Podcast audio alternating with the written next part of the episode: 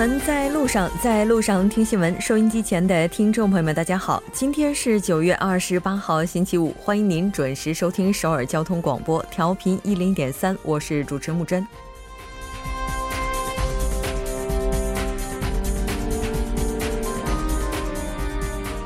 庆韩游解禁后的第一个中国国庆黄金周，根据中国国内媒体出境游目的地预测数据显示，韩国排在了第四位。因为萨德一度低迷的韩国旅游零售业界目前已经是摩拳擦掌、蓄势待发。同样，今天韩版黑五 Korea Sell Festa 也是正式开幕，各大品牌线上线下的促销活动也意在一扫此前的消费不利。从现在起到十月七号是属于购物者的狂欢。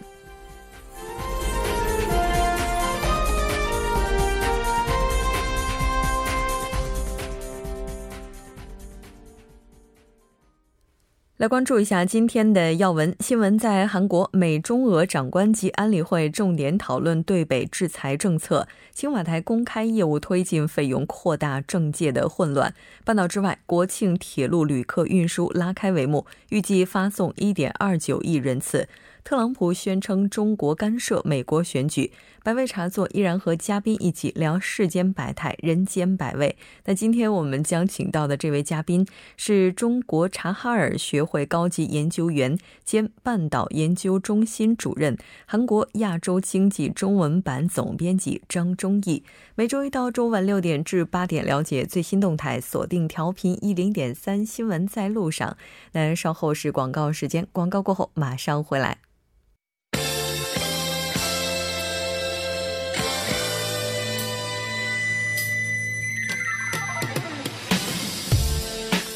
新闻在韩国带您快速了解当天主要的韩国资讯。接下来马上连线本台特邀记者齐明明，齐记者你好，主播你好，很高兴和您一起来了解今天韩国方面的主要资讯。那我们先来关注一下在联合国举行的长官级安理会。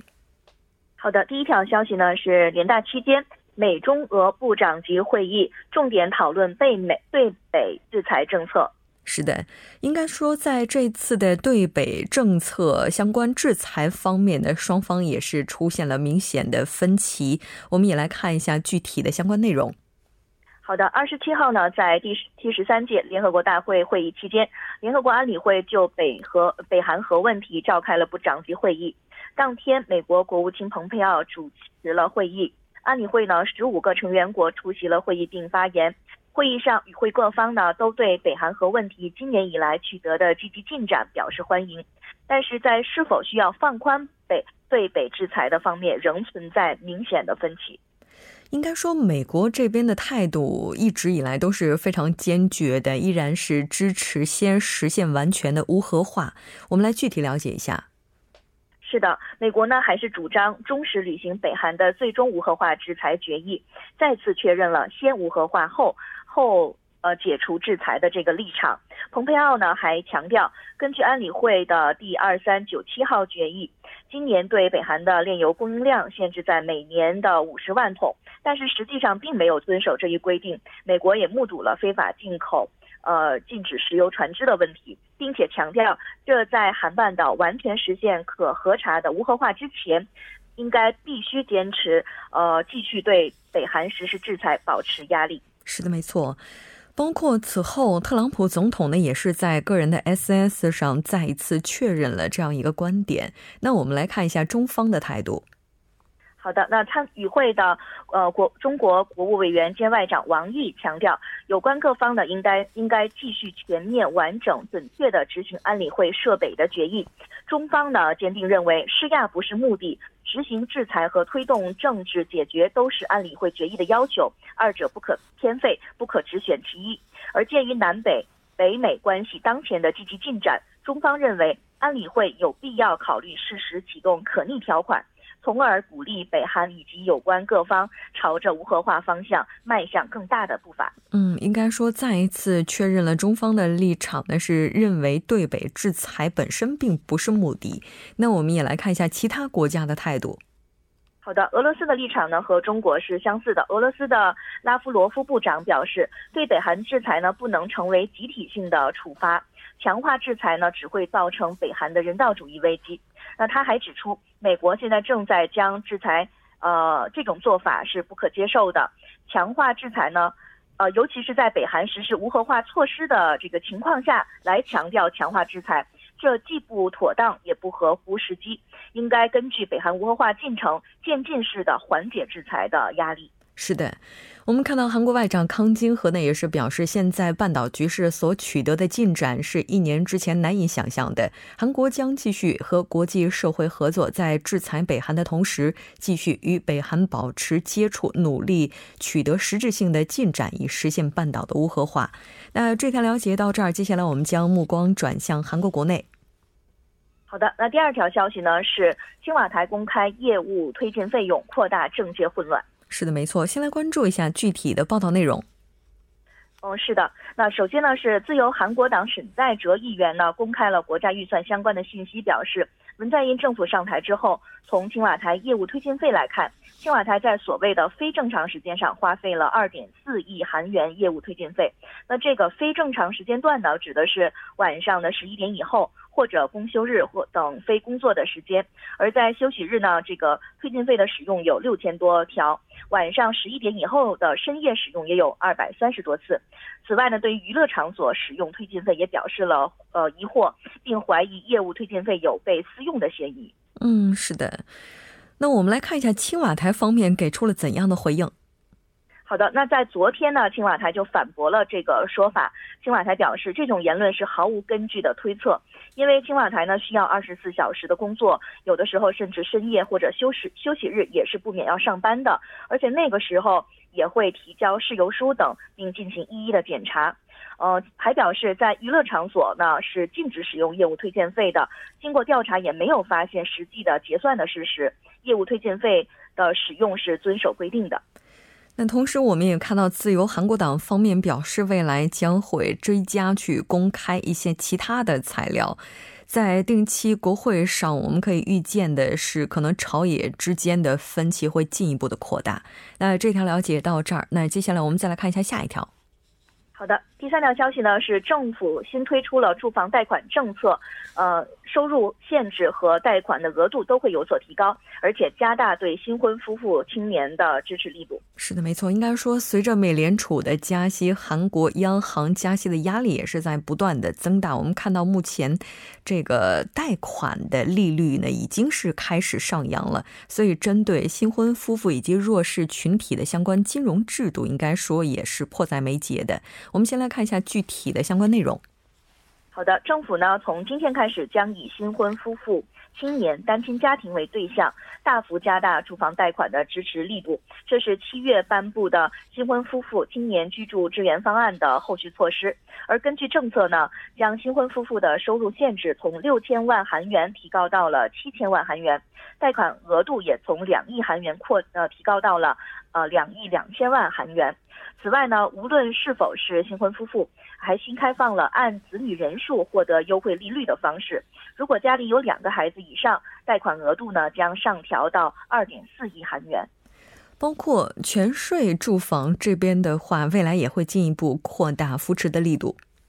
是的，全租房的这个贷款呢，新婚夫妇的贷款额度是首都圈呢是两亿韩元，而地方呢是一亿六千万韩元。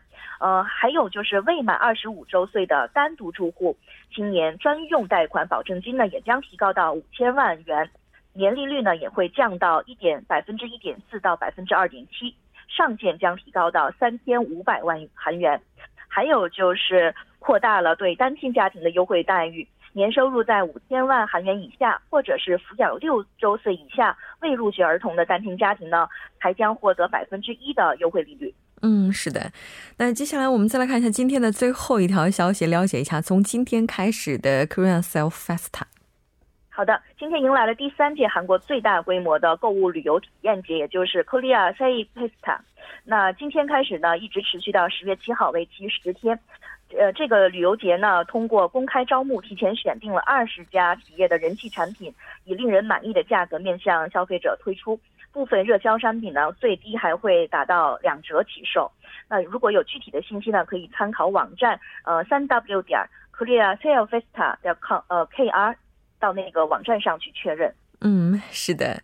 那这次我们了解到，文化旅游活动是有不少下线了，集中凸显购物特色。非常感谢其记者带来的这期连线，我们下周再见。好的，下周见。接下来关注一下这一时段的路况、交通以及天气信息。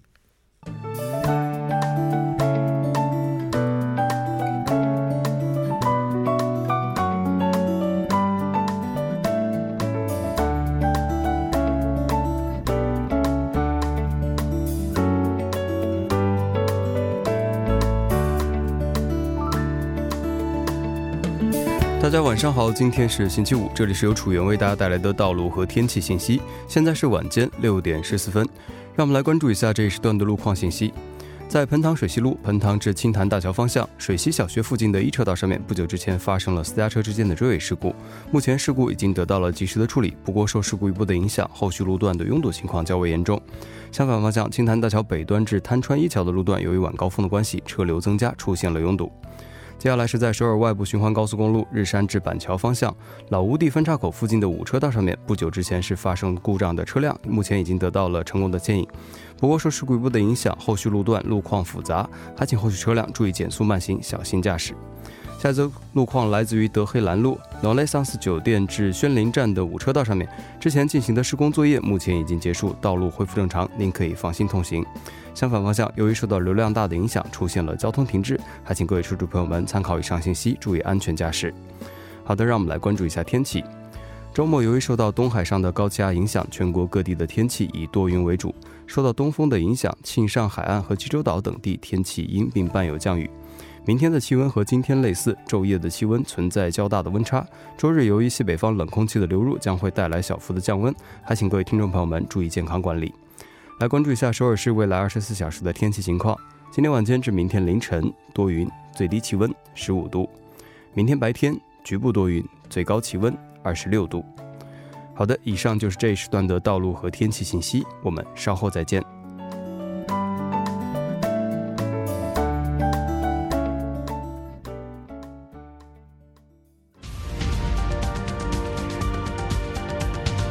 聚焦热门字符，洞察新闻背后，全方位解读当前时事。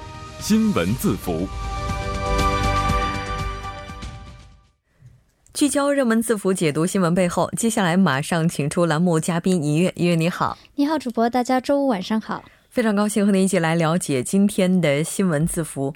其实从今天开始的这个事件啊，还是挺多的。我们说的这个 Korean Self Festa 是从今天。哎，是的。还有我们马上要介绍的字符。对，那今天给大家带来的主题是交通新规，也是从今天开始的。嗯，是的。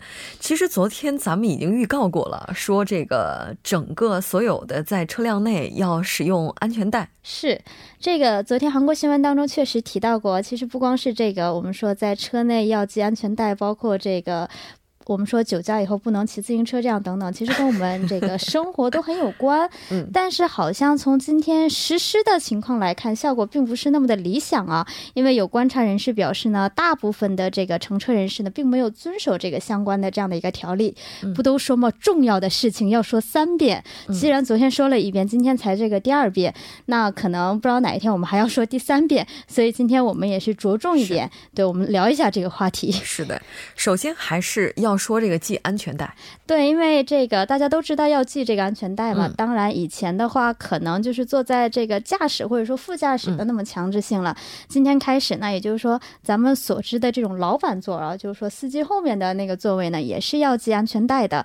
当然，不光是在高速公路，就说连普通的我们的一般的这样的道路呢，也是要适用于这一项规则。如果违反的话，就要罚款三万韩元。当然，如果车里面如果有这个未满满十三岁的小朋友，他们不记的话，那么这个罚款就会加倍，哎，就会变到六万韩元。当然，这个义务化的制度呢，不光是就是说我们普通的私家车，同样呢也适用于出租车。所以也就是说，我们坐出租车的时候，如果这个乘客这个没有系安全带呢，被交警发现了，那么这个出租车的司机呢，也是要缴纳三万韩元的这样的一个罚款。但是对于普通的乘客呢，就是没有额外的这个惩罚，所以这一点呢，也是引发了这个部分司机的不满。对。哦，我还看到就是音乐今天共享的有一条链接哈，就是说发现有很多司机朋友，其实他们自己也不会对每一位上车的这个乘客要求去系安全带。对，因为这个这个采访到的司机他是这么说的，就是说你说了以后，乘客反而觉得不怎么高兴了，然后所以他与其这么说的话，就还不如就不说了。也有这样的一些情况，因为最后还有提到某一点是什么呢？就是说只要提到了这个。呃，就是说要求这一项的，只要提出了就可以免于罚款。那他也就是说把这个事项跟你说一下，但是不会强制。嗯，对，因为最后这个损失的是是谁，反正也不在于自己嘛，所以也会有这样的一个我们说小市民的心态也是会有的。嗯，那跟这个机动车辆有关的新规还有什么呢？还有一个就是说，在斜坡上停车不是容易出现这种这种溜车的事故吗？所以为了减少这类事故呢，也是要求就咱们斜呃斜坡停。车的时候，应该想到一些防。防护的一些措施，比如说放个板砖什么的，或者说把这个车轮呢，就是转向这个道路的边儿，就是说尽量不是这种直线的。当然，如果违反这一个规定呢，也是要乘以这个罚款四万韩元。还有一点是让妈妈们比较沸腾的这个六岁以下的小朋友儿童座椅的义务化。嗯，其实自己家车还好，但是你想想打车的时候，有多少的妈妈会带着孩子还背一个儿童座椅去打车？这种情况下，出租车的司机师傅们其实也不。太愿意去接这种情况，所以这个也是引发妈妈们不满的一个部分。对啊，所以未来妈妈如果抱着孩子打车的话，可能司机一看那孩子那个头，就决定不停车了。对，会有这种情况的出现。其实除了咱们今天提到的这个安全座椅啊，还有安全带之外，哈，刚才也提到了说，骑自行车这未来的话，如果要是沾酒了。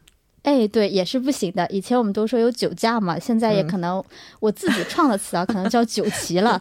对啊，当然它这个跟咱们酒驾还不一样，它要求的血液浓度呢是在零点零五以上，就可能会被视为你这个饮酒状态这个骑自行车。这种情况呢是被处以罚款三万韩元。我们知道这个酒驾是要求的酒精浓度是百分之零点一以上嘛。当然了，这个和酒驾不同，酒驾的话，如果你累积是要罚款，是会也是会累积的，但但是自行车的话，就是你不管喝了多少次，这个罚款永远都是固定在三万韩元，这个也是引起大家诟病的一个部分。当然，现在警方也表示表示啊，并不是说哎，现在我马上就开始罚款，而是会进行两个月的一定的引导和宣传，这样的话才会进行。当然，也不是说随便的都进行这个宣传呢，而是集中在这些汉江公园，哎，就是说咱们自行车爱好者会聚集的场所会去进行。是的，就看到哪位，如果他这个自行车骑行的路线已经不直了，估计就有点事儿了哈。对，我们之前在民生零距离当中也提到过，这个骑自行车应该要义务戴头盔。对，好像也是从今天开始正式实施。哎，对，是也是从这个今天正式实施啊。但是同样也是这段期间呢，也是作为一个引导的期间，集中会去宣传这个头盔义务化的一些事情。当然了，我不知道大家还有没有印象啊？当时我们民生零距离聊的时候。我们就提到过，这个自行车头盔义务化呢是没有这个惩罚的措施，也就是说，我们出门即使不戴，也是没有一定的这种惩罚的措施的。当然，对此行政安全部门是解释到呢，我们是希望。改变国民的一些生活习惯和文化，这一点很重要。所以呢，不是说我们要进行这样的一个罚款，而是希望这个改变国民的一些相关的一些认知。所以现在我们也能看到很多的警察厅，他们也是在免费发放一些宣传的用册呃手册呀，包括一些头盔这种情况也是有的。我今天来了路路上还专门看了一下共享单车那车篮里有没有头盔，我发现都是有的。嗯嗯，是的。哦，应该说现在的话，基本上也是实现了这种共享单车的头盔普及。那接下来要做的就是大家要去遵守了。是的，非常感谢一月，我们下期再见。好的，我们下期再见。稍后为您带来今天的他说。新闻在路上，在路上听新闻。您的点赞、您的回馈是对我们最大的鼓励与支持。参与节目，您可以发送短信到井号一零一三，每条短信会收取您五十韩元的通信费用。另外，您也可以登录 TBS 官网三 w 点 tbs 点 s o v e r 点 kr 给我们留言。当然，在 Instagram 搜索 TBS C News 也可以参与互动。新闻在路上，期待您的参与。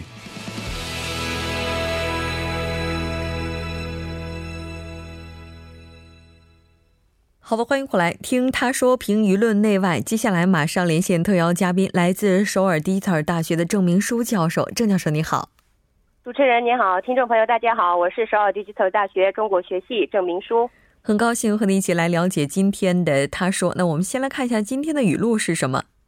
好的，今天的语录呢是중국조선업은사실상몰락하고있을정도로상황이어렵습니다 中文是目前中国造船业的情况不容乐观，可以说实际上走向没落。这番话是朴某经济研究员接受东亚日报采访时说的话。我们其实，在节目当中提到比较多的是韩国的造船业是遭遇了不小的困境。那也就是说，目前中国的这个领域也不容乐观。先来看一下近期中国造船业这方面的业绩怎么样？好的，其实呢，中国造船业呢，在二零零零年以后呢，以价格为竞争力，急速开始急速增长。那么，散装船、中小型集装箱等，连这些低附加值的船都做。中国造船业的年接单量是在二零零八年追上韩国，占到了第一位。自从二零零八年开始呢，中国一直在造船业领域呢站在领先的地位。但是今年开始，这种局面呢发生了变化。到今年八月为止呢，全世界的船只订货量总共是一千七百八十一万 CGT，中文是修正总吨，也就是换算货物吨数的标准。那么其中韩国的份额是七百五十六万 CGT，占全体的百分之四十三；中国是五百七十万 CGT，占全体的百分之三十二。二零一一年以后，韩国是时隔七年来首次追上了中国。嗯，是的。其实中国的造呃这个造船业等等传统行业的竞争力，应该说和价格优势也是分不开的。那目前造船业它的没落，是不是也意味着中国的价格优势不再明显了？是的，呃，专家预测呢，日后中国在造船领域上难得占据领先地位，最主要的原因就是中国的价格优势不再明显了。中国造船业工作人员的平均年薪是一千五百四十万韩元，是韩国造船业员工的四分之一。但是上海等中国南部地区的造船厂的话，工资每年上涨两千万韩元。中国造船业有关人士说，比起十年前，工资涨了两倍以上。和三年前相比呢，一艘船只的这个建造费用里，呃，工资占到的比率是百分之十。可是呢，最近涨到了百分之十五。嗯，也就是说，在之前的话，中国造船业领域年薪大概是在一千多万韩元，而现在涨到了两千多万韩元，是这样吗？嗯，差不多，就就上海的话就比较严，比较多，涨得比较多。嗯，是。那除了劳动力成本上升之外，还有其他一些方面的因素，对于中国造船业来讲是比较这个，应该说比较弱的吗？有这个考虑到生产效益的话呢，中国的竞争力会下降。呃，专家表示呢，一名韩国职工可可以完成的工作量呢，中国职工的话需要两个人来做，所以在生产效益方面还是差很多。再来就是中国不能长期雇佣职员，因为。呃，因为这个长期雇佣、长期不能长期雇佣职员，因为这些原因呢，导致生产性下降。中国如果是雇佣两次，或者是连续十年雇佣一名职员的话，同一名职员的话，有义务终身雇佣那个职员。造船业也不例外。那么员工的技术熟练度下降，也会影响到生产效益，技术和质量上的问题也在内。嗯，是的。那韩国专家是怎么样解读当前这种趋势的呢？其实韩国和中国呢，在造船领域是世界上最发达的国家，所以一方的危机呢，可以说是另一方的良机。那么韩国专家表示呢，韩国可以靠这个技术再次挑战。嗯，但是我们也看到有报道呢，说中国的造船业已经进入了结构调整的阶段，而中国的造这个韩国的造船业还没有开始。呃，其其实呢，韩国在二零零八年起呢，以中小型造船厂为中心呢，为了解决供应供过于求的问题，开始启动了产业结构调整。但是为了提高竞争力的话，还是有很长的路要走。嗯，是的，没错。当然，不管怎么样的话，对于中国而言的话，目前的短板也是非常突出的。而韩国目前的情况，应该说在传统的制造业领域也是遭遇了比较大的困境。可能我们互相需要借鉴的部分还是非常多的。非常感谢今天郑教授带来的这一期连线，我们下期再见。谢谢。那到这里，我们今天的第一部节目就是这些了。稍后呢，我们在第二部节目当中呢，将为您带来今天的半岛之外、首尔新生活以及听首尔。半点过后，马上回来。